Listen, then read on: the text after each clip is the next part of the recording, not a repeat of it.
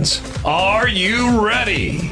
You are listening to the Ducks and Pucks podcast. This is the number one home for Anaheim Ducks talk and analysis.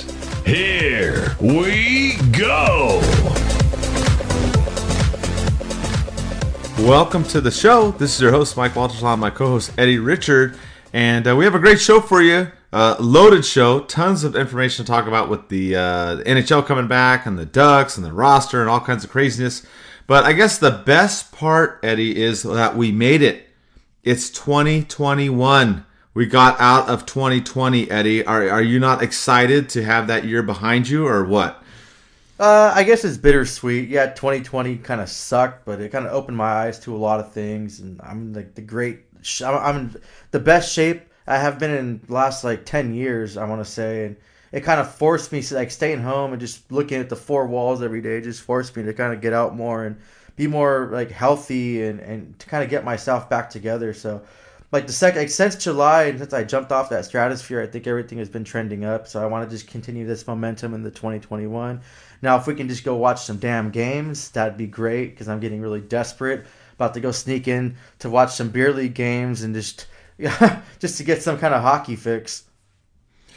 Oh, I agree. That, that that's one issue that we will talk about on this show. As you all know, that the NHL is coming back, of course, right?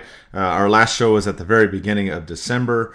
Uh, a little bit after that, they announced that they're going to start the season back up. We will have more regular shows uh, during the, the course of the regular season, probably uh, weekly, if not every two weeks. But uh, hockey is back, right? Officially, as you all know already. We'll kind of talk about that a little bit. Dive into the Ducks. Plenty of news going on with them. Uh, we got the World Juniors to discuss as well, and tons and tons of fan questions. So it's a loaded show. It's gonna, you know, grab a seat, grab a beer, or, or if you're on a road trip, or, or, or, driving home to and from work, don't grab a beer, but you know, pay attention to the road and listen. We got plenty to talk about. So, hey, what's your New Year's resolution yeah. before we go on? I, that's a good one. Um, that's a tough one. You know, for me, now you throw me on the spot right now, and I, I really don't even know what my. Sorry, it was just on top of my head just to throw it out there. So I'm no, no, it's it, I, I, like it. I, you know, sometimes we're random on the show, which is good. You know, you kind of throw a loop into it, and then we look at it and go, hmm. Uh, mine probably is just to, uh, you know, basically continue with being positive. Uh, like you said earlier, I looked at 2020. Uh, there's a lot of things that I started to realize that happened that year, uh, as you and I talked about before we recorded this show today. So uh, I, I look towards, you know, giving out good energy and basically doing that instead of being negative. I think 2020 I got a little negative here and there. Uh, we've talked about on previous shows. I got a little bit out of weight or overweight, excuse me, and uh, drank a little bit too much. I then ended up going back to working out and losing that weight. Got back to a more happier place, and I think my goal is to stay that way. Uh, I, I, think 2020 was so challenging in general for everybody. Uh, for me personally, um, you know, as y'all know, the year started off really, really uh, crappy for me with my mom passing away, and, and this last New Year's wasn't wasn't easy, uh, obviously, but uh, it is what it is, and I, I think that's the goal is to be consistent, stay healthy, stay positive, stay motivated, and I really think that's the best way to look at it, Eddie, because as you and I have talked about, things come at us in our life, and we don't always have control over what is thrown at us, but we have control over how we respond. Oh, well said. I couldn't have said it better myself. I'm a big control freak. I like to control every aspect of things, even even stuff I can't control. So I have to kind of just uh, when things come at me, I have to just be able to respond in a positive way. And you're probably one of the most positive people I know. So it's it's it's always good to have you in my corner. Like like you said, yeah, you're my brother, dude. Like we say this all the time. I I mean it from the bottom of my heart. So. Uh, cheers to 2020, FU 2020, and welcome 2021. Yeah, absolutely, my man. I mean, uh, as everybody knows, you know, uh, I mean, 2020 was is what it was. You know, the last game you and I went to saw the Deslauriers hat trick. You know, uh, like you said, uh, I feel like uh, you're my you know unofficial or non biological brother, or however you want to term that damn thing, but uh, I, I, feel the same way, you know. So it's always been a pleasure doing this stuff with you, and we always joke around, try to bring light to the show and not be negative. uh, which we have. And uh, yeah, I went through a struggle last year. I'm not to lie. I, I, had a lot of stuff go on. A lot of people know about it. I talk a lot of, uh, about it on Facebook. You know, I don't hide uh, behind the stuff that I go through. Um, you've gone through stuff too, and we always reach out to everybody. You know, if you ever have an issue with anything, you're more than welcome to DM us, uh, text us, email us, whatever. We're always here to help people out. Um, that's why you know 2021. I'm like, let's go, right? New year, uh, started off strong, and see what's going to happen with this year. It's it's got to be better, right? So uh, that's the way I look at it. It can only go up from here. So. Um, with that, you know, the return of hockey, as we talked about, is coming. Uh, it, it, was going to come on my birthday, right, Eddie? You and I, Team Capricorn. Uh, I thought it was going to be the 15th. It ended up being the 13th, which, hey, that's fine. And, and obviously the Ducks are on the 14th. Um, that's all good. But uh, just a quick rundown. I mean, a lot of you already know this uh, as far as what's going on, but they, they approved the season. They're going to do 56 games. Uh, a lot of these games are going to be uh, kind of back to back, playing the same teams within the division, right? So they, they realigned everything. We'll break that down right now. Basically, they took all the Canadian teams and they're in their own division for the uh, quote unquote North Division. And then the way that kind of worked is the uh, Pacific Division had Calgary, Edmonton, Vancouver all removed. And then we kind of got this right on the last show, Eddie, but they added Colorado. We thought Dallas was going to come in. They did not add Dallas. Instead, they added St. Louis and Minnesota, which geographically makes zero sense. Uh, they should have added Dallas in one of those teams, like we talked about, but that's what's going on there. Then the Central Division, they pulled uh, Columbus and Carolina and the two Florida teams, the Panthers and uh, the uh, Lightning, into the Central. And then basically everything left, they just put in the East. kind of the way it went down. But I thought it was interesting the, the way that they redid it, Eddie. Uh, I, I know it's going to be weird because now you got the Ducks and Colorado playing each other in the same division, which is going to be kind of crazy because, you know, Colorado's your second team, as everybody knows. And uh, it, it's going to be intense. I, I don't know. I, I don't think it's going to be, you know, positive for the Ducks. It's going to be tough. I mean, yeah, Calgary, Edmonton, Vancouver leave, but not all those teams are doing as well, right? Where now you're bringing in three teams that are pretty good contenders. So, uh, I get the realignment, you know, with everything going on. I understand why they're doing what they're doing, but I don't know if it's going to help the Ducks too much, Eddie. Yeah, Colorado and St. Louis being added, that's going to be tough. Like they're both probably really, really good teams. With Minnesota, good. I, hope the Ducks stomp the crap out of them. I hope all the other teams stomp the crap out of them. Like at this point, if Ducks and Kings, or if a Kings in Minnesota played, I'm going for the Kings. If Sharks in Minnesota played, I'm going for the Sharks. I, I can't stand Minnesota. So I'm kind of glad they're in the Pacific, and I hope they get just stomped on. But seeing these other teams, it's going to be really tough. It's going to be fun seeing uh, Vegas and Colorado go at it. I think th- both of those teams are really fun to watch.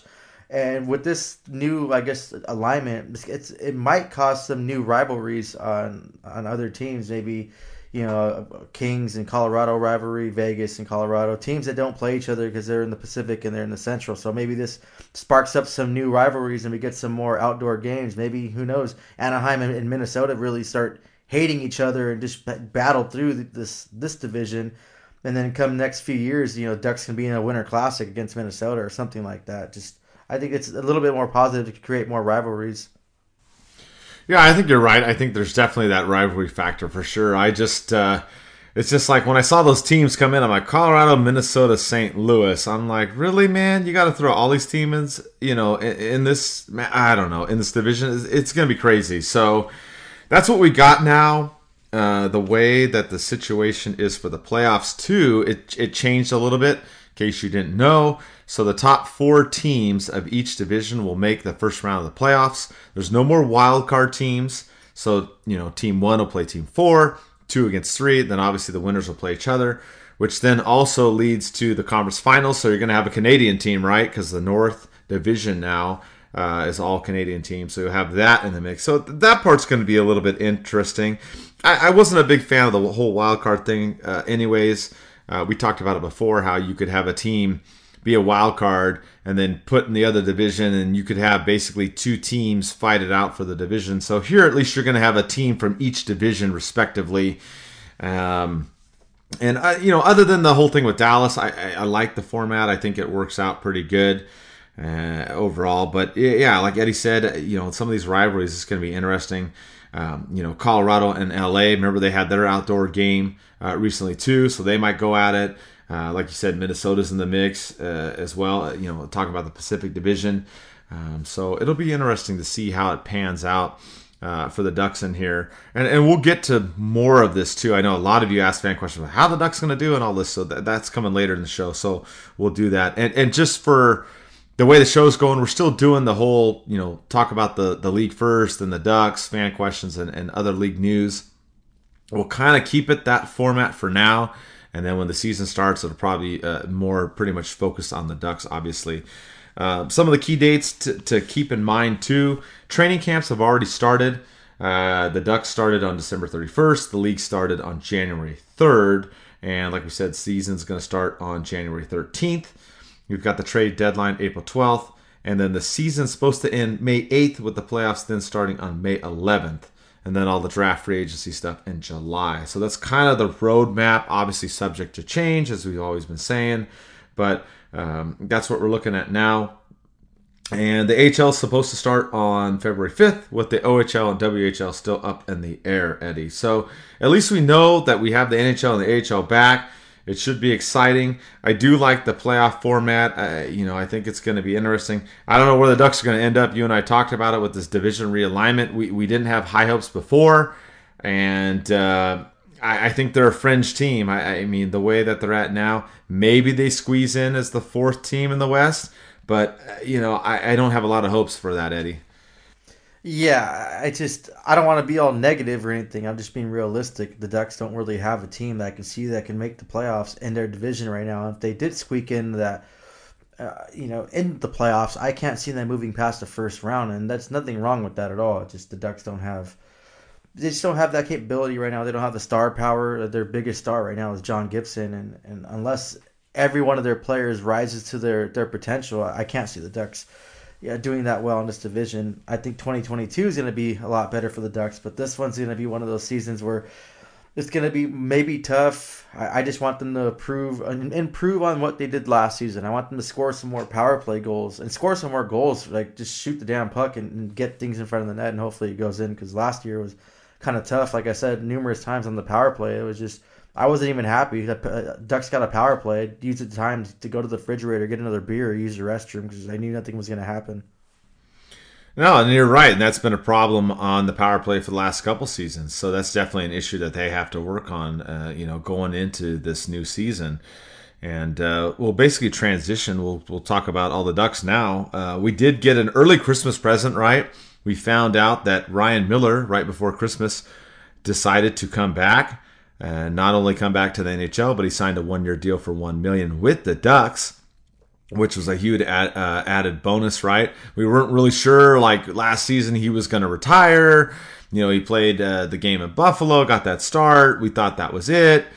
Lockdown, all the other craziness, and, and whatever happened last year. So it was kind of up in the air. He, he appeared on TV uh, two where they were talking about uh, the the hockey couples and whatnot, and they had different things on there, and you really weren't sure what was going to happen um, after everything. But he decided to come back. Kind of makes sense with the uh, division uh, breakdowns and everything, and, and now with the teams only playing within a division, right? So the Ducks aren't going to go up to Canada, right? They're not going to play in the Canadian teams. They're not going to go to the East Coast. Everything's pretty much going to be on the West Coast uh, you know, other than St. Louis and Minnesota, obviously, right? They're going to have to go out there, but um, they're going to stay close to home, which was something that he did talk about. Was you know a concern was how that was going to work out. So I'm happy he's back. Though one, you know, I guess side effect or uh, other uh, consequence of that uh, having him come back is that Dostal and Stolarz aren't going to be uh, backups to uh, Gibson. We talked about Stolarz. We thought he might be the backup if Miller didn't come, you know, back, but now that's not going to happen, Eddie. So, I mean, I'm happy. I'm glad Miller's back for one more season, one million, great deal. Uh, it's just those other guys up and coming. They're they're going to have to wait their uh, their time. And that's the way it goes in hockey. And things happen like this. You have to be patient, just work on your game, and get that much better and when it's your time you take advantage of it and you you give it all you got and hopefully you can stick it through i think the best thing about miller coming back was his tweet on december 23rd when he said tried out retirement for nine months. Thanks COVID. Decided I wasn't feeling it. Happy to be back. That was just the funniest tweet right there. It, it got everyone going. I uh, I know he was probably been frustrated not playing since what last March, but he's back. I'm glad he's back. He's been one of my favorite goalies for a long time. When he was in uh, in Buffalo, I, I, liked him. It was not just when he came to the Ducks. So I'm, I'm happy that he's back for another year. Uh, hopefully, um, these other goalies can learn from him too. He, he has that experience, he that veteran leadership. It's going to be good. Uh, hopefully, they can both stay healthy, and I think they're going to have some uh, some decent seasons. They're going to help the Ducks get some wins. Yeah, I'm I'm really pumped up. Like I, I want to see these guys uh, in the pipeline come up, uh, especially Dostal. I'm really big on him. I, am really big on him, and and we'll we'll talk about a little bit later too, because we got the uh, the whole taxi team thing, you know, that we're going to talk about too, and and whatnot. We'll we'll break that down in just a second. But uh, for me, the thing that I, I'm kind of frustrated, I feel like the Ducks kind of missed out a little bit because we've talked about other players on past shows. If you listen, and how the Ducks can improve. So, you know, in the goalie position, Miller's back. We have some in the pipeline, not a big deal. The Ducks went and got Shattenkirk, right? Added him for the offseason. We'll, we'll kind of talk about our projected roster here in a minute, too. Again, we're like, okay, defense, fine. We look at the forward situation. Eddie and I talked about a few different players that were available, and we thought that the Ducks could get them on the cheap. Well, a couple of these players signed with other teams. So I was kind of frustrated for me uh, watching this, and you know, Eddie and I, I, talked about this a little bit, but you had Anthony Duclair, right? He was kind of a thorn in the Ducks' side every time that they played him, and he goes and signs a one-year deal for 1.7 million with Florida. So I'm like, okay, great. So there's another guy off the board. Then you have Andreas uh, Athanasiou, and he signs a one-year deal with LA, and I'm like, God, you know, uh, I, I don't want to cuss, but you know, fuck basically. I'm like you know these two guys were the ones that uh, you know we talked about a bunch of players that hey we said hey can the ducks go out get somebody on the cheap and help add the offense? Well look at these both these guys signed cheap deals then fricking andreas goes to la which you all know how much we love la right? And and i'm just like man that's what's killing me with this team because i feel like this team can have a decent year right? You got miller back you you got your top four on defense. I don't think this team's to do completely horrible, but if you're in this win now mode, which you know Murray likes to throw out there, then why wouldn't you go get one of these guys cheap ass deals? They play multiple positions, they can score goals, and add them. I mean, yes, there's a lot of young players in the pipeline. Don't get me wrong. I, I'm super excited for all those players. We'll get to that too in a minute. But Eddie, they passed up some of these guys and it's like, dude, I I, I don't know. I, I, just I'm a little frustrated. oh yeah, same here. I guess in Bob's defense with Duclair, he did sign with in Florida for the 1.7, and there's no state tax. So I think if he would have signed with the Ducks, he, they probably would have had to pay him a little bit more to kind of compensate compensate for that no state tax. Uh, it just it goes to show too. A player like Duclair, he decided to represent himself and not have an agent. I think it was a, a bad move on his part. He could have got a lot more money than 1.7. Maybe like you said, Mike, or off off the show, uh, well, 2.5. I'm saying at the high, like maybe at the most three million he could have got. But this was a, another one of these players that the Ducks could have used, and he would have really helped the Ducks. His speed, and he can score goals. And then uh, Athanasiou, that 1.3 million in LA, that one stings. Like I wanted him to come to the Ducks. He, he's he he's a player that has a lot of potential. He's a really fast player. He can help the offense play those multiple positions, and then see him going to LA on a really cheap deal. That's just kind of like man.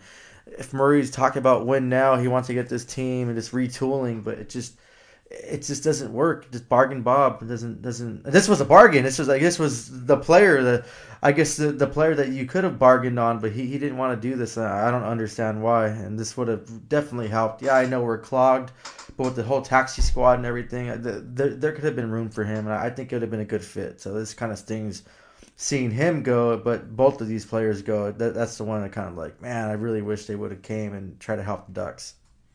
Yeah, and that's what you and I talked about. And then with Andreas going to LA, it's like, really, dude? It's like, oh, man.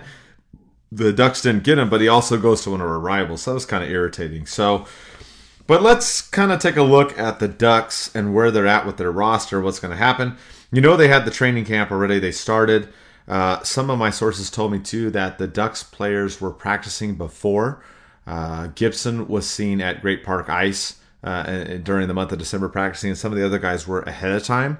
So that may help the Ducks a little bit. I don't know what's going on with the other teams around the league, but I do know that some of the Ducks players were out there doing their thing beforehand. So hopefully that'll help. But the way it'll roll out is like this there's a 23 man roster and then a four to six member taxi team, right? Like, all right, here we go. Call up your yellow cab. Exciting, right? It's, it's kind of a wrench that they threw in this with, with the lockdowns and, and all this other uh, craziness. But so the Ducks have that breakdown, 23 man roster, which will give what we think it'll be. Cap Friendly has uh, the 23 uh, man roster as it is now. And then on the Ducks website, the camp roster has 41 players, so we'll go into that and kind of give what we think will happen.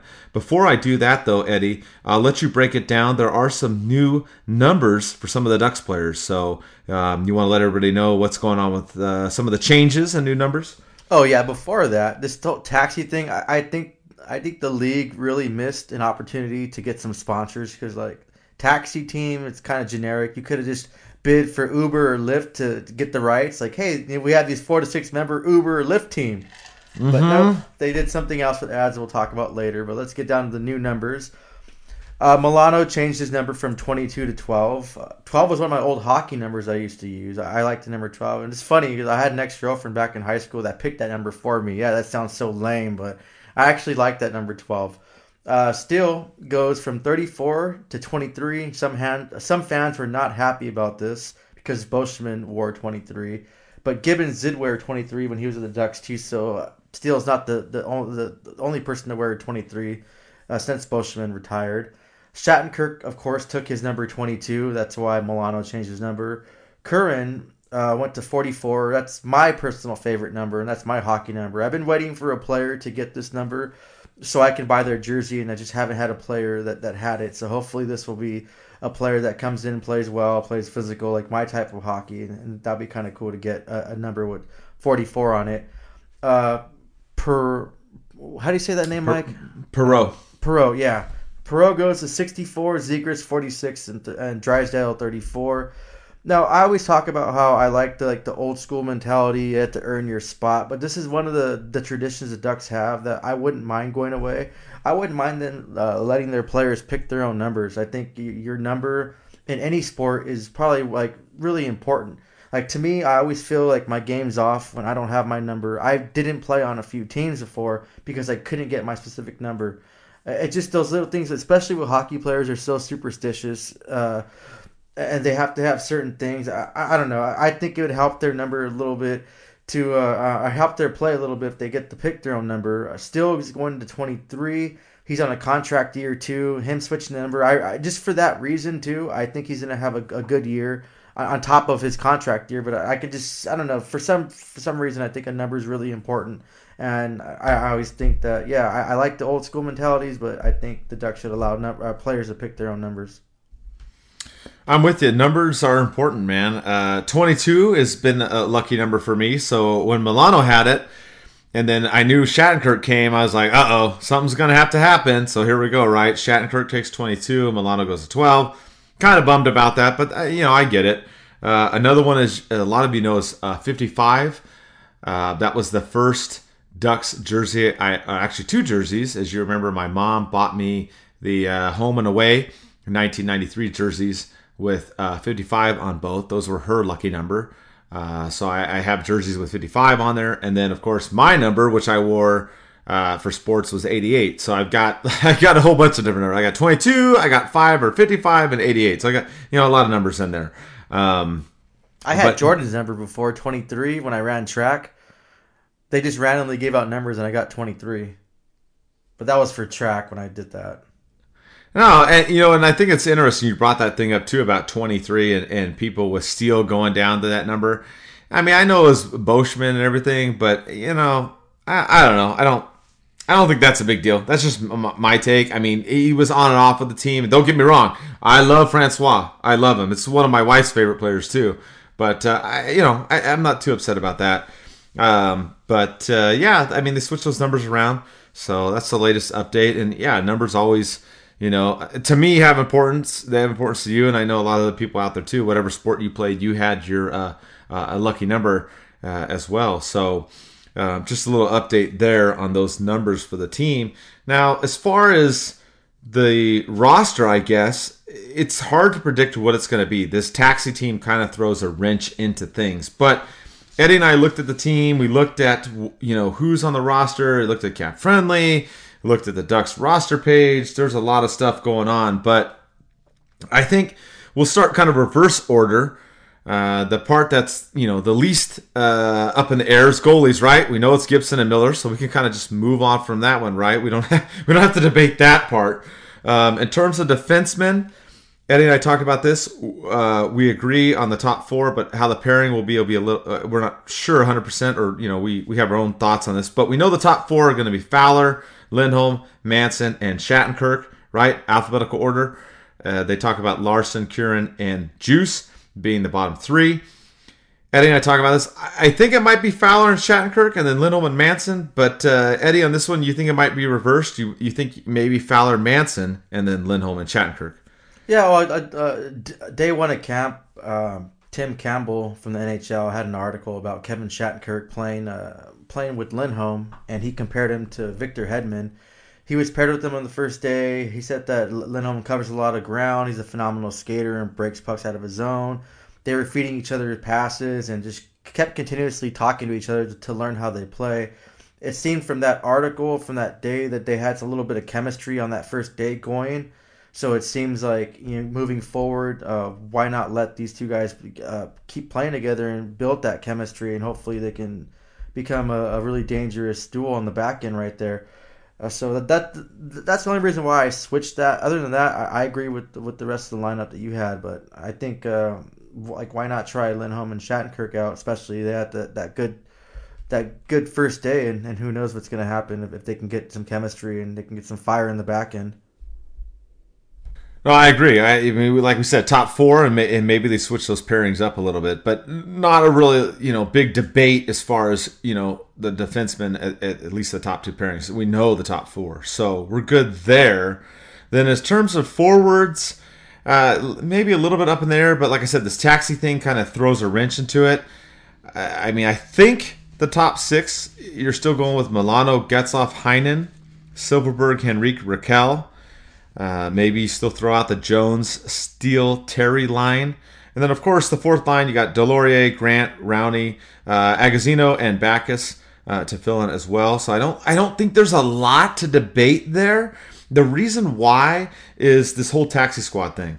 And uh, we're probably gonna have to make a funny meme about this once it comes out. Uh, we were, my wife and I were talking about this, and, and Eddie with all his uh, fantastic editing that he does. Eddie, the editor.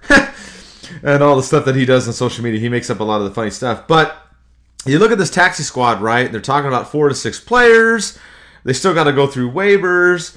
Um, you know, they can call them up on the same day if it's before five o'clock. There's a bunch of little rules on there. You can go on Cap Friendly and check them out. I'll, I'll talk a little bit about them now. But I, I mean, I think that's kind of how the, the lineup's going to go. I don't see it being a lot different than last season. But the reason why I say that is that if the Ducks have this taxi squad and the players go through waivers, they can put a bunch of guys on there that don't have to go through waivers, right? So again, go to capfriendly.com, look at their waivers calculator. They have all the players on there for each team. You can look at the Ducks who don't have to go through waivers. So I think there's a good chance that there's players on there like Comtois, one of our favorites we talked about, Kindopp, Dostal, um, don't forget, they have to have a goalie on the taxi team unless they have three on the 23 man roster, which I don't see the Ducks doing. So Dostal's maybe one on there. We also talk about Stolarz. I'll let Eddie go into that a little bit. We had a good discussion about that before the show. Uh, Lundstrom, right? Boughreau, another one that could be on there. Um, you know, you, you just look at these players that don't have to go through waivers, and they can be on there. A couple other ones on there, which we have tons of fan questions on.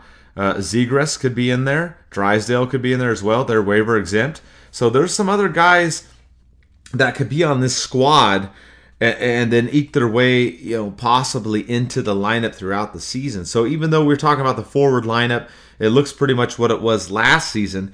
You have a pool of players here. It's really interesting, Eddie. These guys can, you know, jump from this taxi squad uh, to the roster throughout the season, and now you're playing pretty much like we said a majority of the games on the West Coast, except for Minnesota and St. Louis. So they're all really close. They could be in the AHL with San Diego, jump up real quickly. Uh, I don't know. It's going to be crazy. I mean, like you know, it's going to be a taxi, uh, taxi uh, runway. I, I, don't know. I mean, it's just going to be crazy to see how this pans out for the Ducks because I could see these guys coming up and playing uh, in the mix, at least for the forwards. I, I, think the Ducks are pretty solid on defense. Uh, and as we said, the goalie is not really a, a big uh, debate either. But uh, the forward situation, I think, is one to keep an eye on, and is one where the potential for some of these young guys to jump up into the lineup, Eddie. Oh, definitely. I really hope they don't insert a, a, bunch of young guys as part of the taxi squad. I, I want them to get as much playing time as possible we were talking about Stolarz, and I think he should be, you know, part of that taxi squad. Yeah, I know if they put him on waivers, we have to think other teams are in the same situation, and Stolarz isn't that goalie that's gonna go out there and steal your number one spot. You know, he's still like an unproven backup. So a lot of teams are at the cap, and a lot of teams have that abundance of, of goaltenders on their team. So it's not really gonna, hey, if we throw him on waivers, we're, we're gonna lose him because there's a good chance that we're not someone like Dostal, uh, he's he's he's developing well. He's played well in Finland. He he had an amazing record. He's been kicking some ass, and I want to see him in San Diego be that number one goalie and just continue to thread upward. And hopefully, in the future, we have a goalie debate of Dostal versus Gibson. Yeah, it's gonna get annoying, but it's always good to have that that other goalie that's that's ready to step up and be a starter. And and who knows, we could have two elite goalies, and we, we have no idea what we have in Dostal. I think he should just be able to to I guess, develop naturally or organically and not be part of this taxi squad where he's just going to be practicing every day with the team but not really getting into some games. Yeah, it's a weird situation with this taxi squad, the rules and whatnot, because if they're up with the team, they can't do things with the AHL. So I don't know how much the taxi squad's going to be with the team, or are they going to stay down with the minor league team? I, I mean, it's something that's new and it's going to have to get figured out. Kind of weird. But going on uh, Dostal, looking at his stats in Finland this last year, this guy destroyed it in Finland. Uh, goals against 1.64, save percentage 941, 10 and 1 and 0 record. I mean, this guy was on fire. And I, I know it's Finland, it's not the NHL, don't get me wrong. Trying to temper expectations, but I'm really big on this guy. I'm big on Zegras too, like a lot of you are. And we got a crap ton of, of fan questions we'll go over in a minute. But terms of goalies, I like this guy. I, I, I think he has a really good chance. I've been watching a little bit of what I can online here and there of him playing. I like his enthusiasm. Uh, you know, he posted, I think, that funny video of him. I think it was like about a year ago, where he was, you know, revving up the crowd and diving on the ice and everything. I, I, I like this guy. I, I mean, I like that flair and I like that energy. So uh, it, it's somebody to, to you know take a hold of. But I'm curious to see this taxi squad and how it plays out. If the players stay at the NHL, do they stay at the AHL? Uh, I think to make matters more simple, you would go with more of them being waiver exempt, so you don't have to deal with those issues. Though, like Eddie said, all the teams are going to be in the same boat, so it could make for an interesting season with people. You know, it could be like waiver frenzy, right? You know, people are like, "Oh, I got my taxi guy. I'm sitting him down. Shit, he's on waivers. This guy picks him." I mean, I don't know. It could go nuts, right? I mean, I don't know. It's it's I mean, there's not going to be offer sheets flying everywhere, right? We know those don't happen a lot, but I don't know. It could be a waiver frenzy and people are like stealing players from other teams. I mean, I, I don't know. I, I could be wrong, but I think a lot of the, the teams, if they were smart, they would use waiver exempt players because then that way they wouldn't have to worry about this whole mess. So it, it's something that it's just going to unfold during the season. It's only supposed to be for this season. So it's a little wrench there that uh, you have to look, uh, you know, and monitor uh, this year in the NHL. So with that, you know, the season is going to come up, like we said, on the 13th. While that's uh, you know it, you know close in the future, but you know I know you're at home watching the World Juniors. Plenty of ducks in the action. Um, it is the fourth that we're recording the show today, so they're doing the semifinals: Finland against U.S., Canada against Russia. If you're listening to this after the fourth, or if this gets posted the next day, it's already been over and it's been decided. But uh, it's been a lot of fun, right? You've got uh, Team Canada with Drysdale on there, then Team USA loaded with uh, Cogliano, uh, oh Colangelo, I'm sorry, uh, not Cogliano. I, I, always I always want to say Cogliano, right? Because whenever I see that up. name, yeah, pitchforks up. I'm sorry, Colangelo. I, I, I, just whenever I see that name, I always think of Cogliano and I get pissed off. But uh, Lacombe, Thrun, and uh, Zegras as well. So you got that going on. Uh, Zegras obviously has been like just destroying it. Everybody's going nuts. Uh, at the point of this show, he's got 15 points, ties uh, Mike Modano for third all time in the league. He's got six goals, nine assists. Uh, he's just been killing it, uh, destroying it. Has a chance to to you know be the top point leader in this tournament. Uh, very exciting. Um, I'll let you weigh in here, Eddie, and then we'll go into all these fan questions. Like I, I think all these fan questions, it's just Zegras. It's Zegras mania, man. Yeah, I, I definitely think it's going to be a sports related 16. He asked us if we thought it's going to be Canada versus the U.S. I think the U.S. is going to have a tough time getting past Finland. They looked great this tournament. But if if the U.S. keeps doing what they're doing um, and Zegras keeps doing what he's doing, I think they're going to be fine. I think with Canada, everyone expects Canada to win, including Russia and Canada. The only bad thing about that is when you when you're a team that's expected to win, all the pressure's on you, and you're a team like Russia, where it's like you understand that you know at least ninety nine percent, like nine like ninety nine point nine percent of the chances like Canada's gonna win. You just come over there in that game a little more loose you just want to play the game and go through the motions. Just just do what you have to do. And I think if they play that way, they can possibly knock Canada off their game and probably squeeze by a win. I don't think it's going to happen. I really do think it's going to be Canada and the U.S. and I really hope the U.S. takes it. But regardless, we're going to have a, a Ducks player get the gold if, if Canada or the U.S. Uh, makes it. Yeah, I mean you can't you can't lose, right? If it's Canada against the U.S., you're going to have somebody on there who's going to get. You're either going to have four, or you're going to have one. So if that's the way it pans out, but it's been exciting. It's been fun to watch.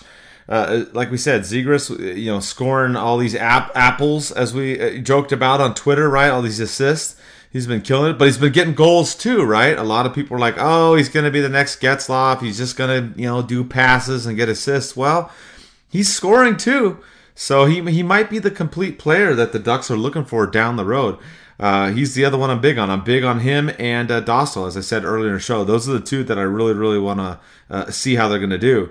Um, I think I said really a lot there, but anyways, uh, you know, those are the guys to look at. And we got a bazillion fan questions uh, on Instagram for this show more than anything. Usually it's Facebook and Instagram. We got a lot of uh, IG questions, but uh, yeah, and, and, and specifically for Trevor Zegras, I mean, you guys are like going nuts on him, which I mean, I agree. I, am with you. I'm like, hell yeah, bring this guy on. Uh, I hope he's on the taxi squad. But uh, we'll go through some of these here. Some of them are similar. Uh, we have uh, KAI Anthony nine five five three asks about uh, Zegras. Will he play his? Uh, when will he play his first game in the NHL?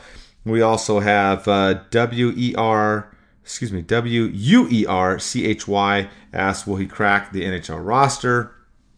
I think we look at these questions, Eddie. I think he gets a chance to play this season. Uh, does he get a permanent spot on the roster? No, I don't think so, but I think we will see him sometime this season. What do you think? Yeah, same here. I think he. I don't think he's going to make the roster initially, but I think he'll get some games in. Um, I don't think he should be on the roster, though. I, I know people are going crazy right now because of World Juniors and the player he is, but let him just naturally and slowly develop and let him find his way into pro hockey. Once he gets to, uh, to San Diego, he's going to be the man. He's going to be playing those top line minutes. He's going to be the person that, that that's going to quarterback the power play and create scoring chances and make everyone around him better and help the, the Gulls. Let him get all that responsibility and even build his confidence even more and let him slowly get that transition to pro hockey and then throw him on the Ducks. Don't expect him to come to the Ducks next season on, on a team that's kind of just doesn't have an identity yet and – and have him struggle and have him lose his confidence because he's playing on a bottom six line or he gets knocked down to the fourth line or he's not consistently scoring like he's used to. Just let him slowly build up that, that way and not not overly rush him because he we have a special player here. He's he's going to be a great player. And yeah, people, he's passing, passing, but you know what? If he can make everyone around him better and create offense by his by his passing and create other players that can score, then so be it. At least we get some more offense. So I can definitely see him getting some games in next season. I don't think he's going to be a full time NHLer next season, and I don't think he cracks the opening night roster. But he, he definitely will get some games early on, and he'll be up and down uh, with some few games. I'm with you on that. That's some of the other questions we had too. We had uh, Moeller Kent ask that, you know, does Zegras need one more year of seasoning? Is he ready to jump to the NHL full time? You pretty much answered that there. Uh, let's see here. We have Reese Monarch asked, do you see Zegras starting off the season with the Ducks or the Gulls? Uh, pretty much the Gulls as we talked about, but he will have a chance to jump up to the Ducks. I think this is a good question. We had Shredden 37. He asks, uh, do you develop Zegras as a center or a wing? I, I think you still uh, go with him at center for now and, and let him develop that two way game. And then I, I really think it depends on his faceoffs, Eddie. If he uh, can win in the faceoff circle, you know, like a Ryan Kesler type, or if he can't, maybe you do push him to wing. That's kind of how I look at it. Yeah, he's playing well on the left wing right now. Uh, and the Gulls, I, I say just let him start off as a center and see how he goes. Let's see if he can bulk up more, get stronger on the puck. Um, if he doesn't work out at center, then at least he gets to to play and learn that kind of two way game at the pro level and, and kind of hone up his to, uh, his defensive skills. Uh, either way, we have a, a clear cut winner, and hopefully this player is going to be great. If if I'm Rob Blake over there in LA, I'd be trying to trade for Zegras right now because Turcotte and Kaliyev, the other two Kings prospect, prospects, and Zegras have been playing well together if the, have that that line in the NHL, it'd be some magic. It, it, like I said, if I were Rob Blake, I'd be trying my hardest to get Zegras to, to complete that that trio of guys that just seem to have instant chemistry. I know Turcotte and Zegras are pretty good uh, buddies from the USA Hockey, so. But re- regardless, we have him, and hopefully he turns out better than both those guys. But yeah, I, I'd say uh, keep him on on this on center. Let him let him learn that two way games from both ends of the ice, and if he doesn't work out, then at least we have a a, a left wing that has more to offer in his toolbox than just you know scoring goals. Yeah, I think that's my concern. You know, a lot of people talk about Zegras, and they're like, okay, is he going to be the next Getzlaf? Is he, you know, going to pass it more too much and not score as much? I, I don't really have that concern. I honestly don't. Uh, for me, I'm more concerned about his fa- uh, face-offs. That's what I want to see. Can he be good in the face-off circle? I think he's going to be the next Zegras, and that's all that matters. He, he, I like that. He's going to be himself. He, he's going to he's going to play his game, and I, I, think the way he plays, yeah, he, he might be a pass first, but I think he's going to be that smarter passer. Uh, if he sees a shot, take it. But I think he's going to just create offense all around him, and that's what's most important. Not just one guy scoring goals, but having ten guys score goals. I agree, and I think it's funny. We had uh, Clancy Schreiber. this is a funny IG one. You, you have a funny response, so I'll let I'll let you answer this one. But so the Zegras guy seems okay at hockey, right? yeah, he's no Mike Modano or Jeremy Roenick. I thought that was funny, man. Um, which you know, we did see Roenick recently. Uh, him and Teemu on the golf course uh, joking around. That was pretty funny. You posted that video. So if you didn't see that, check it out on uh, facebook.com slash uh, ducks and pucks blog but it, it, was on there. That was pretty funny. Yeah if, so if you couldn't even love Selanne more he, he's all about that, that dog foundation to help uh, help veteran dogs. I'm talking about military veteran working dogs find great homes. That's like dude like like when I wake up in the morning, it's like, okay, there's no other way I can love Selanne even more. And seeing things like that, it's like, oh man, like just, I love you, man.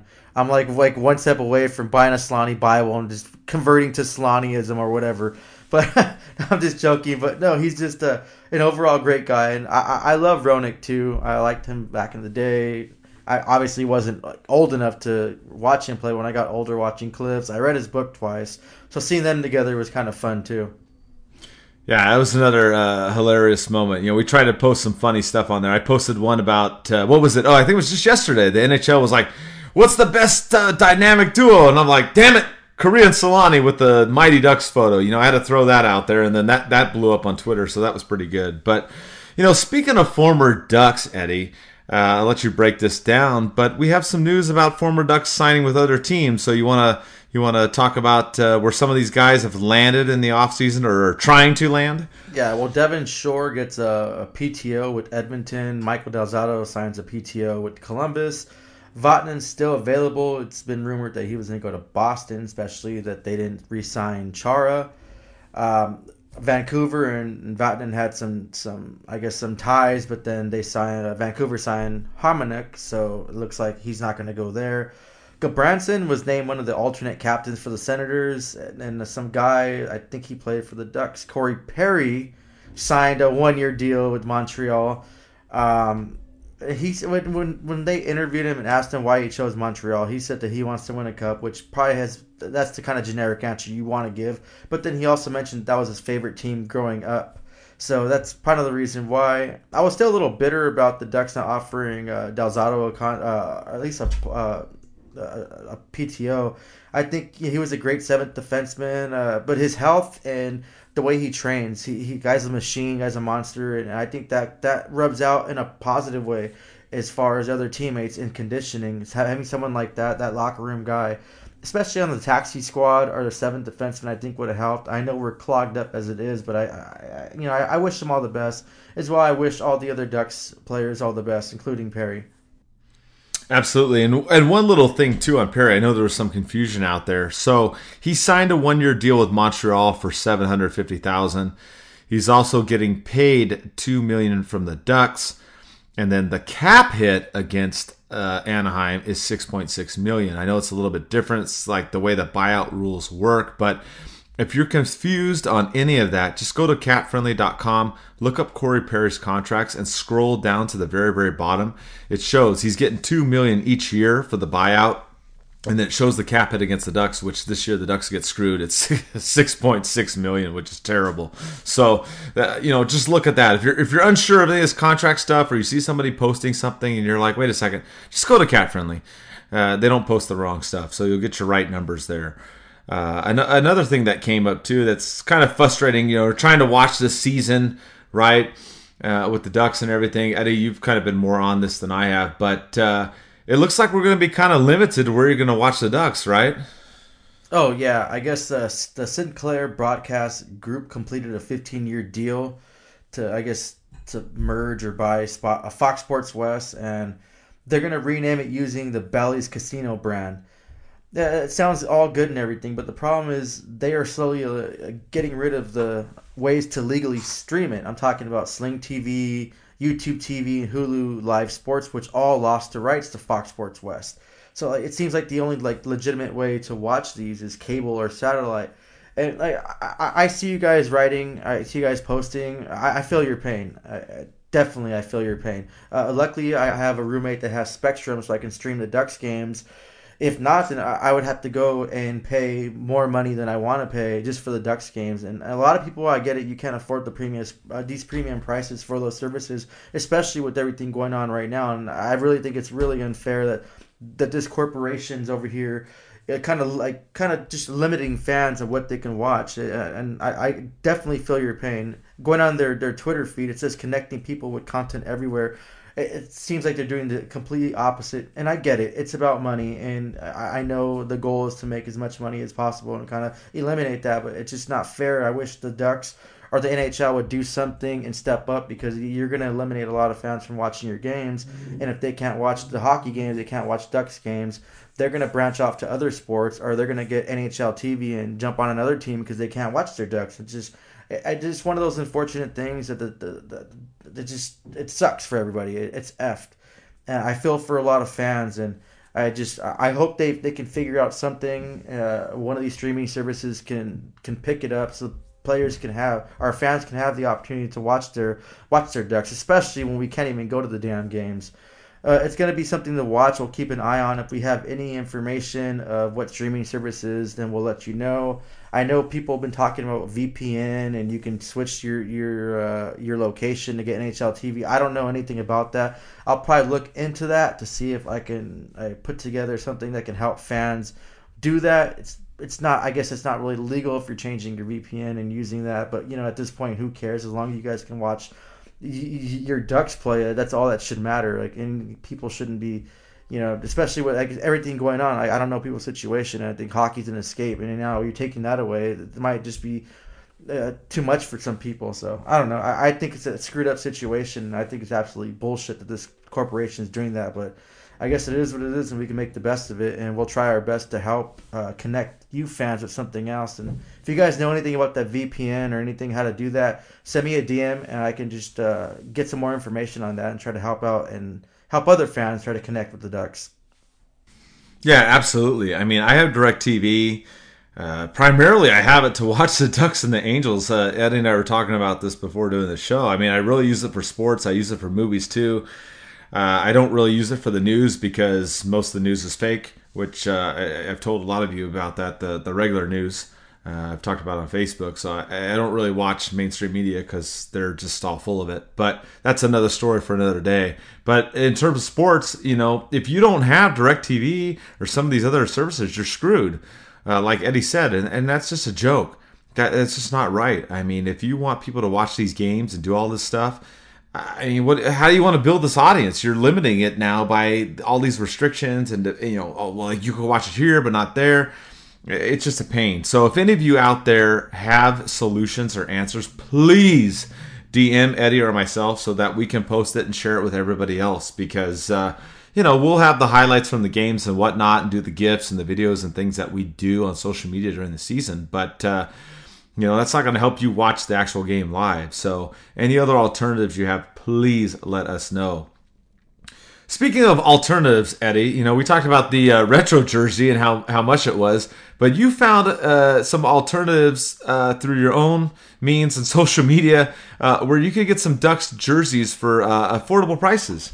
Yeah, so uh, people were posting on Ducks Nation. a few people posted on Twitter. I retweeted one of them on Twitter apparently authentic orange Adidas Ducks jerseys in the 25th anniversary were being sold at TJ Maxx for 16.99.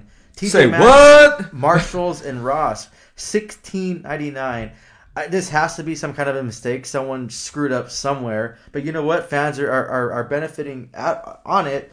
Unfortunately, you do have those fans that are buying them up and selling them for about 80 to 100 $150 on eBay which you know you always have those people. I'm not knocking anyone's uh, way of hustling making money. I'm all about that. I'll sell a left-handed glove to a right-handed person and make my money. But i just i have a certain i, I have a certain passion obligation to not and not jeopardize my integrity of hockey. I, I don't sell hockey stuff really. I wouldn't try to make a profit off the sport. That's just me though. I'm not knocking anyone that does it make your money? That's all you. But I just can't believe how freaking expensive or inexpensive these jerseys were. I wish I would have known this sooner because I, I bought another orange one. Obviously, it wasn't for sixteen ninety nine. I wish it were, but you know what? If you guys can find them out there, good for you. Uh, if you guys go on eBay, just be careful and just know that you're paying what like uh, that jersey, whatever price they're offering they bought it for sixteen ninety nine. So if they're selling it for hundred dollars, they have a make an offer. Start off slow, uh, you know, kind of borderline lowball them because they bought this jersey for seventeen dollars. So if you want to get a, a, a, good one, check that out. If not, try uh, TJ Maxx, Ross, or Marshalls. They uh, they have them for sixteen ninety nine. That that's insane. I I can't. It has to. I'm like, what the hell? When you told me that, I'm like, what? So yeah, get, get out to those places and check it out if you have one near you and see. Or like Eddie said, if you uh, go across on eBay or something like that, make sure to lowball them on the bidding, right? I, I hope it's. I really hope it's a mistake, though. I, I, really hope that they aren't selling the Ducks merchandise for this cheap. It, it's just, it just see, it just shows what they value uh, the Ducks organization. That just would be, uh, that, that would really suck. Uh, so I, am pretty sure this is a mistake though, because there's no way you can get a Ducks authentic jersey or hockey authentic jersey for seven or sixteen ninety nine. Someone screwed up somewhere. Fans are benefiting. Other fans are trying to sell them, but you know what? Good. That, that's good. So. Yeah, I know. I just was like, when you told me, I was like, say what? So just check it out. Hey, if it's if it's there, it's there. You know, it is what it is. Uh, this kind of rolls into a bunch of the fan questions we have. Uh, you know, we covered a bunch on Zegras, but uh, we had another uh, talking about the jerseys, right? We talked about the Wild Wing retro jersey on the last show. We gave our opinion, not going to go over it again, but if you want to know what we thought about it, go back to the last one and listen. But we had uh, Jay Jamara seven one four on uh, Instagram ask us which retro jersey matchup would we like to see this season. Uh, you know, with the Ducks and the other teams, and I think there's a lot of them, Eddie. Uh, one thing that's good is yes, the Ducks are playing all these teams in the Pacific, but there's a lot of exciting retro jerseys. Using, uh, excuse me, you and I talked about them. Uh, like I like the Vegas Knights, the red one. Obviously, you liked Colorado with the uh, Nordiques in there. We both liked Arizona with the retro Phoenix Coyotes jersey. Uh, I think there's a lot of excitement with the Ducks and these jerseys this season. You know, obviously playing in the division, but uh, I'm excited really to see lot, all of these. Uh, I think Calgary Flames was another one you and I talked about too as well. Yeah, so like what I've heard is the NHL is going to incorporate these reverse retros following the uh, the 2022 season just to get the revenue up since fans can't go. So we're most likely going to see those then too. I would like to see at that time when everything's back to normal the Avalanche and Flames matchup. those are, I think, the, those old school Nordiques ones are one of my favorites. Uh, actually, my favorite uh, re- reverse retro jersey and that Flames one is just beautiful. So both those like those jerseys on the ice playing each other, it's just gonna look really really great. Uh, for the as far as the Ducks, I think um, the Ducks Wild Wing breakout versus the the Coyotes, they're they're reverse retro. Same thing. Both are iconically beautiful. They're I guess they're beautifully ugly if that makes sense because a lot of people hated them before. Everyone loves them now, but I think that'd be a nice matchup. If the game's boring or sucks, at least you have something great to look at on the ice. exactly. But I mean, it's another thing to add to the season to look for. So I mean, I'm looking forward to it with these other jerseys and whatnot, especially the Pacific Division. I, I thought a lot of those jerseys were pretty good. Uh, let's see here. A couple other ones we'll go through here. We got a lot. Uh, just for time's sake here, we've got basically we've talked about this before, but this season we have Elders S67 and DYLM Widener. They're talking about will the Ducks make the playoffs? Is it possible? Whatnot? Yes, it is possible. I mean, anything's possible, right? Ducks could make the playoffs. They're playing in this new 18 division. The top four make it. But uh, as Eddie and I talked about in the show earlier, it's going to be tough. And if the Ducks do make it, I, I really think, Eddie, they make it in as number four but then they probably get knocked out in the first round unless some kind of crazy trade happens in the middle of the season. But th- that's what I'm looking at right now, Eddie. Yeah, but as fans, do we really want the Ducks just to squeak in and get by? Do we just want to keep this mediocrity going. It, it, gets old. We, we have to we have to start rebuilding a championship team again, and we have to start getting a, a, competitive team, not just for one season so we can feel better about ourselves. No, for for seasons to come. Like eh, every year should be a chance at the cup. Not okay. Well, if we make it, if we no, it's like the Ducks are going to make it. We're projected to make it. it it's going to be like I, I'm not saying like I want the Ducks to throw games and lose. I just eh, you know they're not going to make the playoffs, and, and I, don't want them to, if that makes sense. I, I, want them to have a good season. I want them to improve statistically on everything that they have. But the playoffs, it, it, it's not it's not going to be good right now. And like I said, I don't want to watch the Ducks just go and get bounced out in the first round, and we get a a, a lower draft pick. No, I want us to get a higher draft pick. We have a player like like Zegras. It's looking like a like the real deal uh, we have Drysdale, at another one that's going to top defenseman. Let's keep adding to that and build a, a championship team for years to come so we can have every single year it should be an expectation to make the playoffs. It's, it's, playoffs or bust not i hope we make the playoffs and i hope we do well. It's i don't want that for the ducks. I want them to to be a better team for years to come not just for, for streaky one year they're good next three years they're bad. Oh the, the, they got in. But you know what stranger things can happen. Columbus surprised the hell out of everybody, and what they had, everyone thought they were just gonna be the, the bottom of the league, and they they really stepped up, and their players stepped up. So if the Ducks can do that and have all their players to reach that expectation, that potential, and we can get some some top six or some stars in the making, then great. But as far as right now, I, I don't see it, and I'm just being real and. I'm not trying to be negative to the Ducks. I love them, but I, I just, I'm just what I see and and when I research every day, it just doesn't see like the Ducks have that championship caliber team for years to come right now. Well, agree 100%. We had another question about that too. Arm CK uh, talked about, you know, Bob Murray's desperation to, quote, win now have a negative impact on the Ducks' future. It depends really on how the season goes. I think if he rushes people and tries to push it for this whole win now thing, then yeah, it could have a negative impact. Uh, if we see him, uh, you know, I think the biggest thing is what you said, Eddie, is that they need to have these young players get in there, do their thing, and, and get experience and all that. But there's no need to push people. If if they're gonna go with the team that they have now and they're going to have some of these guys be on the taxi squad and fill in. Uh, you know, that's fine if they're going to fill in, but they need to get their playing time. So uh, if these guys are going to get at the AHL, they're going to get at the AHL. If they're going to get at the NHL, that's fine. I, you know, to me, it doesn't really matter. I want them to develop, and I'd rather have this team be stronger uh, down the road I don't look at this season. I mean, this season's already going to be weird, right? We have all these new divisions. We're not going certain way. You know, you're not going to East Coast. You're not going to Canada. You have the taxi team. I mean, there's all kinds of crazy shit, for lack of a better term, going on this season. So, I would take this year and I would try to develop these younger players as best as possible without rushing them. So that means if they have to stay in the minors and play, I am fine with that. If Zegras goes to the Gulls and goes absolutely bananas and bonkers and, and, and does awesome and then comes up to the NHL, I'm fine with that. But uh, outside of a, a few of the players doing that, I'd rather them look at the long term because I just think that this season, it's not being negative.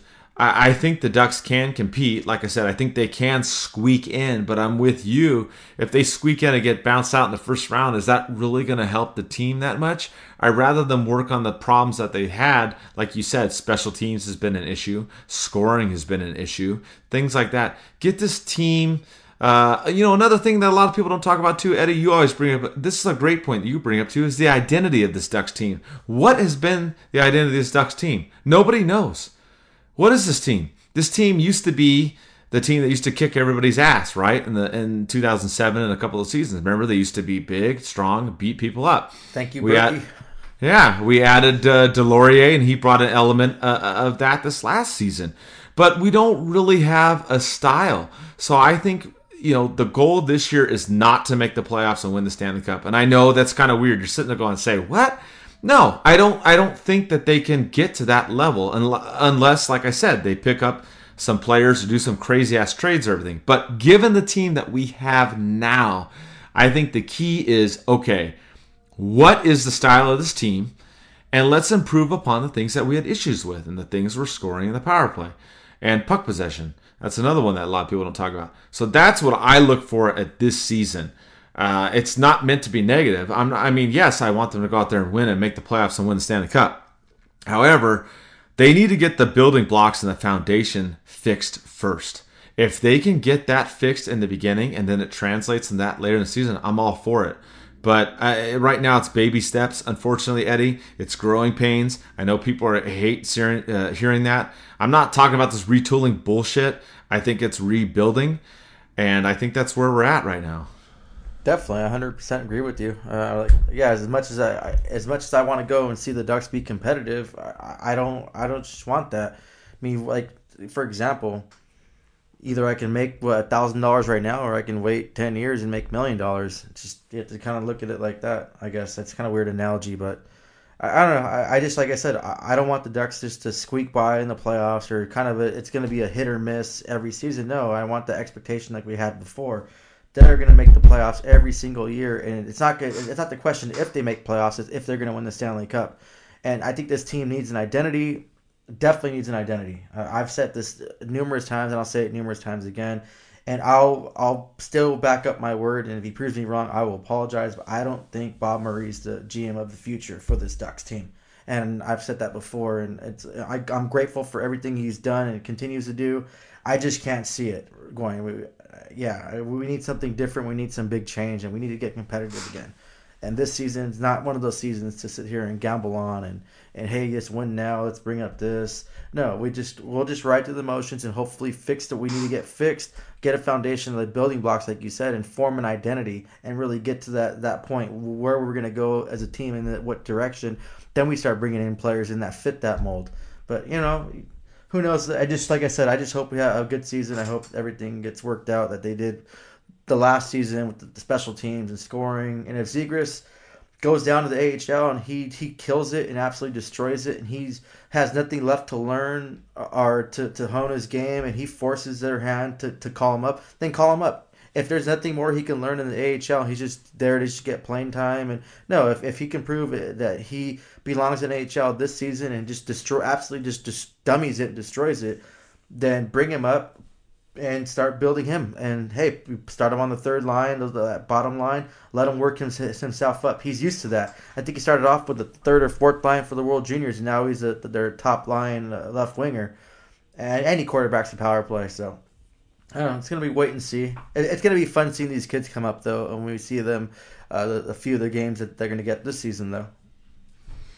Yeah, I think that's the part to look for this season is all these young kids and where they're gonna you know pan out in the lineup, especially the forwards. That's what we said. You know, look at that a lot, and, and we'll have to figure that out because the Ducks have their top four defensemen. There may be a couple you know younger guys that squeak in that bottom third pairing, which is you know somewhat suspect. We had. Uh, uh, Jacob loves Stella on Instagram asked us about that, and absolutely, you know the the bottom three is shaky. You have to see how that pans out. You still got Mahura, Hakanpää, Guhle, uh, as well that can uh, you know play in there. So there's a lot of stuff that can happen with that third pairing, and uh, uh, you know we also kind of address this too. J- uh, Jay Kimball, 1097 uh, talks about you know Murray keeping the prospects up in the league this year, and we said that with this taxi thing, it's it's really going to throw kind of a curveball in the season. I, I think they can have some more of these younger players up with that taxi team uh, situation. Like I said, using the waivers in there as well. So stuff to look forward to. I mean, it, it's gonna be it's gonna be crazy. I think it's gonna be a crazy season. It's gonna be fun. I, I think the Ducks are still gonna be competitive and exciting to watch for sure. I just wouldn't get too crazy on like, oh, we're going to be a Stanley Cup contender. No, no, no, no. Let's not get too crazy. Uh, we had Reese Monarch, you know, asked about 2022. Yes, 2022. Okay, uh, after this season, then okay, maybe we start, you know, 2022, 2023, something like that. But this year, I think is a year to identify, uh, you know, who we are as a team, and like Eddie said, address the weaknesses as well, and then we go forward from there. So, um, with that, we'll go to the last segment. Um, we'll talk about the league news and break down some things. Finally, Eddie, the league fixed the offsides rule. Good lord, they finally did what we talked about. They're going with the plane rule. They're not just going with the damn skate on the ice, Eddie. Uh, what do you think about that? And then, of course, the other rule, the advertisements, which you know you and I have mixed feelings about. Yeah, well, I'll start off with the rule change. I love the clarification. It, was always kind of ambiguous. It seemed like back back then, so it's good. It's something that that's going to be a positive change for the game, and hopefully it it works out, and there's no other issues uh, for that um, moving forward. So that that was actually good by the by the league to do that. I don't know what what are your thoughts on that? Yeah, I mean, God, it's been seemed like such a problem every time reviewing these. Like, is the back foot on the ice or not? And it's like, dude, man, you got to look at this thing as three dimensional. Like, eh, it pissed me off. I wish. I mean, we got technology, right? Can't you put some damn kind of laser shit on on the blue line and show like is their body across it or not? Like, I mean, come on. This is 2021 now, right? We got to have some Star Trek or Star Wars shit that can work, right? I mean, I, I, don't know. I just get tired of that. So the fact that they're now looking at it more three dimensional, I'm just happy because how many times, especially with the Ducks, have we seen that? And they're like, oh, he lifted that skate up. It's offsides. And it's like, well, wait a sec, dude. The guy's body is not across uh, the blue line. So I'm happy about that. But uh, the advertisement thing, I don't know, Eddie. I mean, you and I talked about this. If if they're doing it on the helmets, it's one thing. But I, am just afraid that this is going to end up like Europe, where they're you know skating around as a damn billboard. Oh yeah, I, I, absolutely hate them. I hated those ads when they put them behind the goalie. I, I, I think I was the first person to notice that. I think I went to a preseason game, Mike, and I told you, hey, there, there's new ads behind there. I was complaining about that. That didn't bother you too much, but the helmet thing that bothers me. Just like stop with the advertisement. And I know they're going to use the excuse, oh, this whole pandemic, we had to get revenue. That's absolutely bullshit because the league was planning this for a while. They've talked about ads on jerseys before. They have the practice jerseys already with the advertisements on them. They're just using this pandemic as an excuse to kind of ease fans in the, into it. No, I, I think the the helmet, uh, the ads and the helmets, and actually like it's a joke. It's stupid. It's only going to open up for ads on jerseys, and mark my words, it's coming. This this is just the start of it, and uh, once again, they're going to put the ads on jerseys, and they're kind of screwing up the sport because NHL does a, a, horrible job at marketing the game, and they're trying to do what the the top other major sports do when they throw the ads, but they don't understand. Hockey's always stood out for people because it's it was its own different entity. Like the jerseys meant something more, the hard hits, the fighting. Ask any one of your friends that don't follow hockey what they love about it. They're going to talk about the hard hitting and the fighting. And it seems like like John Scott said in one of his podcasts that the wussification of this sport is going to draw fans away and not grab new fans. And you think that the fans that you do have, you think adding those ads on the jerseys are going to uh, retain your old fans? There's going to be some fans that are going to really hate that, and you're just going to stop watching. Like I, know a lot of fans stop watching for other reasons I won't get to on this show for the what happened in the bubble and stuff like that. That's that's their right, but it's just things like that. I think it's it's going to hurt the sport more than anything. Yeah, you're gonna make money off of it, but that doesn't help the fans. Like that's just gonna draw them away. And like I said, it's gonna happen. I will respect the shit out of a company and probably buy their product if they buy the ad space for the helmets just to leave them blank. That would be the biggest statement any company can do because you think that okay, all because their ads aren't on the ice. No, you're gonna be thinking, oh, this company did this. They didn't put the ads on. Now I'm gonna be like, okay, I want to support that company. I don't know. I, I just I love the integrity of this game. And I hate the fact that they're trying to change it all the damn time. Instigator rules, the fighting, the hitting. It just leave the game how it is because that's how you attract new fans. Not trying to be like basketball, baseball, or football. No, just be like hockey. Be like the, the sport that everyone fell in love with. Whether you fell in love with the high, the fighting, the hard hits, your family, the gold, anything. It's just that's what's taken away from the game. I don't like it. And, and ads on jerseys, I, I don't know. It just I'll probably still watch. Of course, I'll never ever buy an authentic jersey with an ad on it though. And if I did buy one, I'd strip that thing right off because I would never wear that and support that on any of my jerseys. But I don't know. Maybe I'm reading into this a little more, but I, I can see this happening, and the league's just inching it, and they're using this pandemic as an excuse for it. But I think it's bullshit. I think these ads are coming on the helmets, regardless of the pandemic or not. Yeah, I mean they're gonna add it to the helmets, which is one thing, but then are they gonna add it to the sleeves of the jersey, the, the front of the jersey, nope, you know what? pant legs? Yep, the pant legs are coming next, and then boom, it's gonna go from there. So I, I mean, I'm with you on that. I if you're gonna keep it at the helmet, fine. But I just think that now you're you're opening a can of worms. I mean, I'm with you on that. So we'll see. We'll see what happens. But uh, yeah, if I uh, get a jersey and they have these advertisements on there, I, I don't want that on there. Hell no. So, are they going to pay? Are, is that company going to pay a portion of that jersey so I can rock their advertising? Hell no. They're probably going to charge more for that jersey because that little ad on there. I'll take it right to the freaking cleaners and have them rip that right off. I don't care how tacky it looks. Yeah, and I know some people too. So if they go to that, I, I have some people that can uh, take those things off as well. So if it comes to that point, I will share that information with everybody, and we will take care of that. So.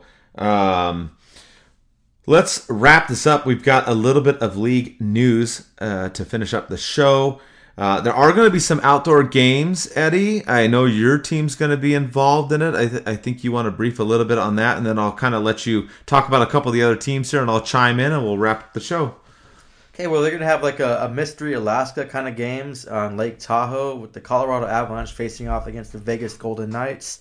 They're also going to have the Philadelphia Flyers play the Boston Bruins this is a fantastic idea. It's going to be great. However, fans aren't allowed to attend. This is kind of dumb. This is stupid. Save this for next year. This is a great idea, but not having fans there, what's the point of it? You're gonna have the media. Hey, oh, they can use drones. Like, okay, that's supposed to make everybody feel better. Come on, guys, market the damn game better. Lake Tahoe on the pond, like this could be a really big event and something special, but no, you're not gonna have fans there, so it's like okay. And then who knows? Colorado's having their issues with their with their broadcast company. A lot of their fans having to be able to watch their games because there's issues going on with their cable and stuff over there. So they're screwed out of it. So they probably won't even be able to watch this game anyways. It's like ah, I don't know. I love the idea. It's just not to include fans. That's what's bad. I I, I agree with you 100, percent Eddie, because you know we talked about on the last show. You're talking about having these games and the possibility of having these outdoor games and that by doing these games you can have fans you know with the whole covid thing and all that going on but they're going to have this and not have fans. I mean uh, you and i talked about this. I just watched the browns steelers game and they had fans there. Yeah it wasn't a full capacity but there were people there. So you know i'm not going to go all crazy on this because we could spend probably five hours talking about all this stuff and, and it gets me amped up. Um, but I, i'm with you. They, they should if they're if they're going to have these outdoor things and not have fans, just save it to next season. Don't even bother. Definitely, especially like I feel for for, uh, for Avalanche fans too, because like I said, half their fans can't even watch their games over there because they're dealing with disputes with their with the owners of the Avs or, or, or the cable company. I don't even know. It, it it went to the point where you had bars illegally streaming these games so fans can watch it. That's how bad it was. At least over here, you still have I guess some little bit of options, but over there it was a little bit worse. So I don't know. A, a great option, but bad this season. Yeah, hundred percent, man. A lot of a lot of stuff, unfortunately, is is becoming illegal now. But again, I I don't want to get into all that. But anyways, let's go on with the other teams and some of the other news. I know uh, we're talking about. Well, this kind of goes into what's going on now. But uh, Chicago, right? Jonathan Toews is out now, Eddie. Yeah, he's not going to attend uh, training camp. He feels drained and lethargic. Um, he's going to work on his condition with some doctors to figure out a solution. Uh, this sounds like it's more mental health than anything. Uh, I can relate to that. And someone like him that loves this game and Mr. Captain Serious, that it's probably hard for him to take a step back and to, to realize that he has something going on and he has to get it fixed. I, it's it's it's really horrible. But his overall health is the most important. I wish him all the best. But someone like that needs to step back and figure things out. And you know, someone that of his caliber, it's it happens to everybody. It's not just you. So just uh, hang in there. Like Mike said, if you guys ever need anything, just hit us up. Uh, we're we're here to talk. Um, I guess more bad news for. Uh, for Chicago, uh, Kirby Dach got injured in an expedition game against Russia he's going to miss the entire tournament and most likely to miss the entire regular season. They already lost Alex Alex Nylander for the entire season, and this just throws a question. I, I threw this in there because people are, are now hitting up the Hawks like, hey, should you have let him play in the tournament? Like, is it really worth it? And I'm thinking, okay, well, if Zegras was in this position where he played in the NHL, he, he had a good playoffs because Kirby Dach had I think like six points in, in his playoff games this season. Now, if this happens to, to then how would Ducks fans feel if, if they allowed him to play? He got hurt. He's missing the season. Um, you know, Zegras took that big hit against uh, uh, Slovakia. Luckily, he just missed a shift and he was fine. But they were they were gunning for him that game too. So I don't know. It's just I'm split between this because I want players to, to represent their country in any uh, form they can. Um, it builds their character, their confidence, and it's really a pride thing. Like you're representing your country, but if so, a, a player like like Zegras, like Dach is injured and he's done for the season. What benefit do you get from that? It's just it's one of those questions that it's going to be split between hockey fans. It's, it's going to be 50, 50 50, no gray area. Some fans will agree with it, some fans won't. So it's, it's going to be how you interpret it. Yeah, that's a tough one for me, Eddie. I mean, I look at that and it, it's just difficult. I mean, you want those players to represent their country. You want them to be in that tournament. You want them to get that experience and everything. And then, yeah, if they get an injury and then, okay, great, their career's over or they're out for a season or whatever, that's tough. I mean, you know, I, I think that's really up to the individual. It's, uh, it's, it's what they want to do. I, that's the way I look at it. I've always been about people having their choice. Uh, something that's been lost in 2020. People don't have a choice anymore, unfortunately, and that's that's what I feel. I think it comes down to the individual, and if they're comfortable doing uh, it and playing, I think they should. And if if they end up getting hurt, that's part of the game. I mean, that's all the risks that we take, right? I mean, that's that's you take a risk driving a car every day. So, yeah, but I yeah, mean, if, but but for, but but I know I know what you're saying. But you have to drive a car. You don't have to play a sport, right? It's a little bit different. So you know, it's not quite the same. But I'm just saying that there. My point is that there's a risk involved, right? So. Uh, it, it's tough. I I think, given the situation, it's it's something that the player should decide. And if they have to talk with the team about it, they talk with the team about it. I mean, it, it, it's. I don't think there's a right answer on this one, Eddie. I think you can go either way. Oh, 100% agree. Perfect. 100% agree. You know, it, it's it's tough. It's just like I said. There's always a risk involved, right? I mean, like you know, it, it's just it's an unfortunate thing too. You don't want that to happen. Um, I guess kind of moving on to here, we, we've talked about some of the players the Ducks missed out on. Uh, you talked about Columbus, Pierre Dubois. He signed a two-year deal for ten million. Uh, what do you think about this, Eddie? We had, you know, this was mentioned on IG too. Uh, the question uh, as well, you know, do you think the Ducks should have gone after Pierre Dubois, or uh, you know, is it would the cost have been too high, or is this you know uh, something that the Ducks should just stay away from? Well, the 2016 third overall pick and the way he's played, uh, yeah, the cost is going to be high. Uh, it's been rumored that he wants a trade out of Columbus. He is a left winger. He signed a, two year bridge deal. He's 22 years old. He scored uh, 49 points last season, 18 goals, 31 assists. He has uh, 158 career points, 65 goals, and 93 assists in 234 games. 213 pound left winger. I think this is someone that can help the Ducks. Um, I think uh, this is the kind of player that can develop into that star player that the Ducks desperately need. Uh, having someone like Zegras feed him, uh, feeding him passes too, it, just, it feels like a match made in heaven. I don't know how this is going to hold up. Uh, he's going to be a really expensive player to get to acquire. Um, I know uh, I just read that Boston had some interest in him too. He's going to have a lot of interest from the league, especially if he really wants that trade. But you never know how this turns out. There's some players that just didn't feel it and they wanted to trade. They played that season with their team. They they had a good season or something happened where they wanted to end up staying with the team.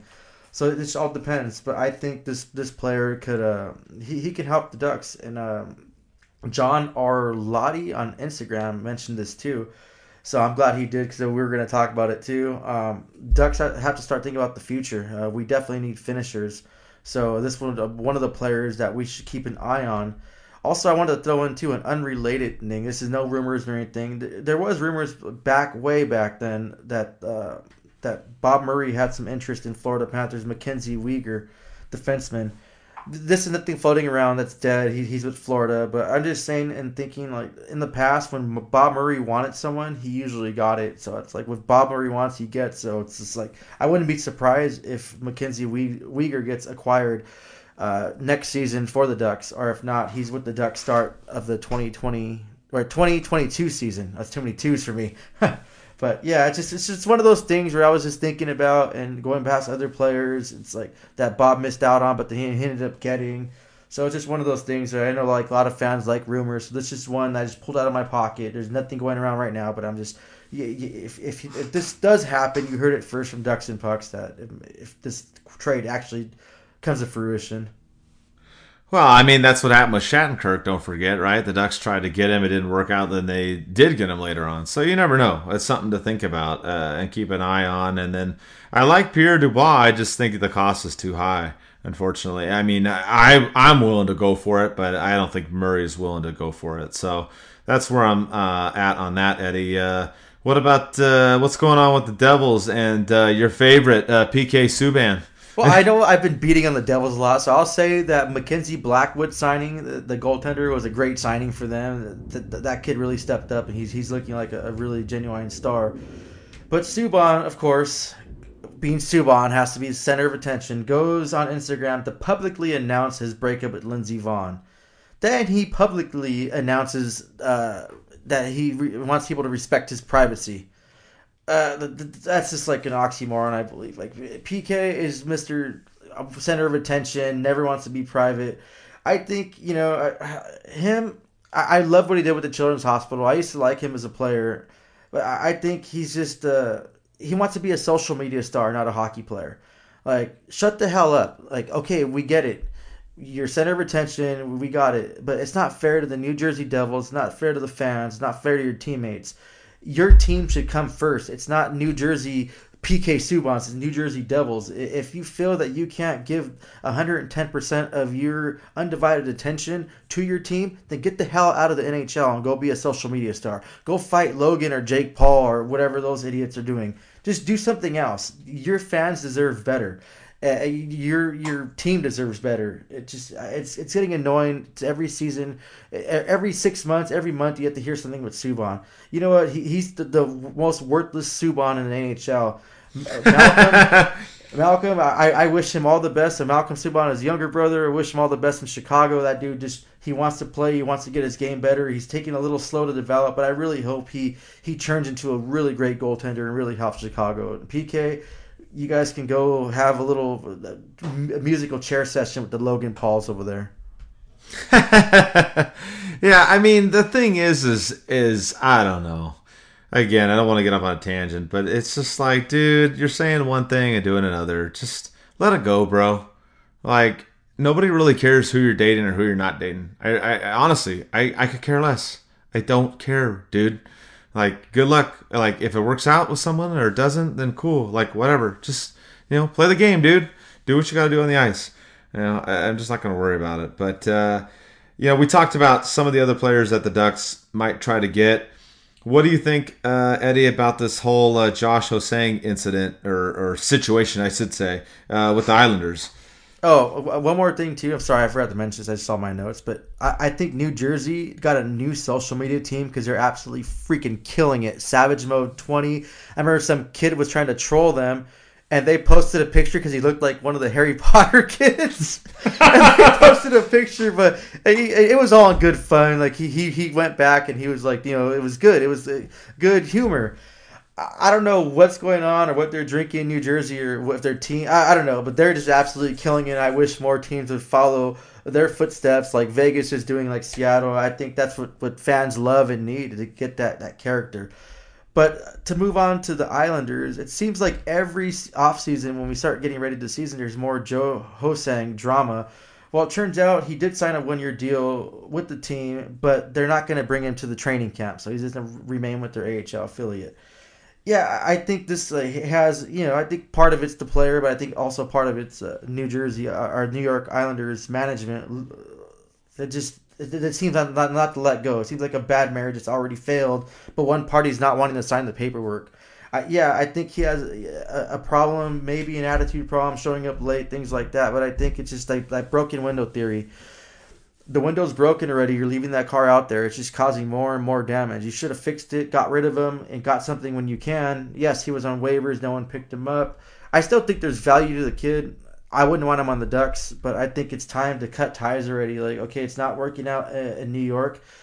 Go try another team. If it doesn't work out, then oh, obviously we know it's the player. If it does work out, then obviously it was the Islanders' fault too. But it's going to be hard to play for an organization that doesn't really value you. So I understand I a little bit where he's coming from, but it's just hopefully this saga ends and hopefully he has a new journey with someone like another team and New York can get something for him later on in, in the season. Yeah, that situation's not working out over there, and I don't think the Ducks should try to, you know, go for him. It's some kind of personality thing or locker room thing. I, you know, I don't know 100% what's going on there, but it's definitely one uh, situation that uh, the Ducks should stay away from. So, um, let's uh, move on here. Uh, what what's going on with uh, St. Louis, Eddie? Yeah, so they got a new captain. Their 23rd captain is Ryan O'Reilly, with uh, Tarasenko, Schenn, and Parayko being alternates. I, I really loved uh, Ryan O'Reilly. I really wish he became a Duck. Uh, I had so many great memories with Ryan O'Reilly in Colorado, watching him practice and as a fan experience too, talking to him, his, his nice car, just him showing me things in his car. He was really down to earth really cool guy. He's a workhorse. It's good to see him too. I want to mention this because he was having some mental health issues in Buffalo where he felt that he lost the passion for hockey. He didn't want to play anymore. He comes to St. Louis. He wins a cup. He rejuvenates him. He's one of their top uh, top leaders in, in St. Louis, and he gets rewarded for being the team's captain now. So it just I, I love how how just everything seemed like it was going down for him, and then he just kind of slowly built himself up. So it's good to see. I want to throw Mike Hoffman signed a PTO with the Blues. There's an expected contract in place. The Blues just have to figure out their cap situation. This is a player that that we both talked about as possibility of the Ducks trying to get. Uh, obviously, he's uh, he's over there with St. Louis now, so uh, wish him all the luck. Moving on to the Capitals, uh, some unfortunate news and some surprisingly 2020 shocking news.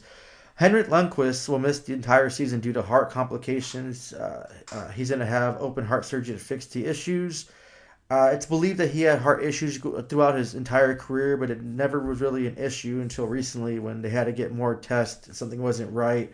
Uh, my, my, thoughts, our thoughts, and our prayers are definitely with him and wish him all the best. Uh, someone like him, a really class act guy, uh, trying to you know have a new journey in his career. I hope he uh, I hope he hits successful in the surgery and he can come back and he can finish up hockey on his own term. Um, who knows? The Ducks need a backup goalie next season, so maybe uh, Lundqvist wants to come over to Anaheim. And some shocking, shocking way to end 2020 news is Zdeno Chara signed a one-year deal with the Washington Capitals. Boston offered him a contract that was with a limited role that included some healthy scratch time. Uh, I guess he wanted to uh, he wanted to play more. He still has a lot to offer, so it's really it was really surreal seeing him in uh, a jersey other than Boston. Yeah, I know he had Islanders and Ottawa jersey before, but but no one really remembers or cares about those times. Like the most significant time he spent was with Boston, and everyone knows him as that Boston uh, Bruins guy. So, like I said, this was the icing on the cake of 2020. Shocking. Um, I wish him all the best, and definitely wish uh, Lundqvist all the best as well. Yeah, kind of weird, you know. Out, of, I mean, nobody really knew about Lundqvist, and when that came out, I'm just like, man, really? So I wish him the best. Uh, I mean, that's just unfortunate. I mean, but like you said, it's 2020, right? All the craziness that's happening. But uh, that'll wrap up everything that's going on with the league. We do have a, a, a few things real clo- uh, quick to close out the show. We are having a fantasy hockey league again, Eddie. Uh, do you remember which website you used? Was it Yahoo again? I was yes, Yahoo. I tried okay. ESPN. I just didn't like it, so I'll stick to Yahoo. Okay, so we will be posting some of that information. We will be doing some giveaways as well. I have a few things to come up with, but uh, first, second, and third place obviously will be getting uh, stuff in that league. Also, uh, talking about giveaways and, and, contests and stuff like that, we had Christian Ramirez, that was an Instagram um, user, that a follower too, that uh, got the Wild Wing jersey. So he was the winner. We posted on some of the social media stuff, but in case you didn't know, he was the one that got it. He was super excited. And also, we joined uh, rumble.com to add the podcast to. We're still on YouTube as well, but we're also on, uh, like I said, rumble.com. You can look up Ducks and Pucks. We're on there as well. So that's another place to look forward to uh, listening to our show. And we will try to do shows more on a weekly basis or every two weeks when the season starts. So we're ready to get rocking and rolling. We got about a week to go. Enjoy the World Juniors and let's go, Ducks.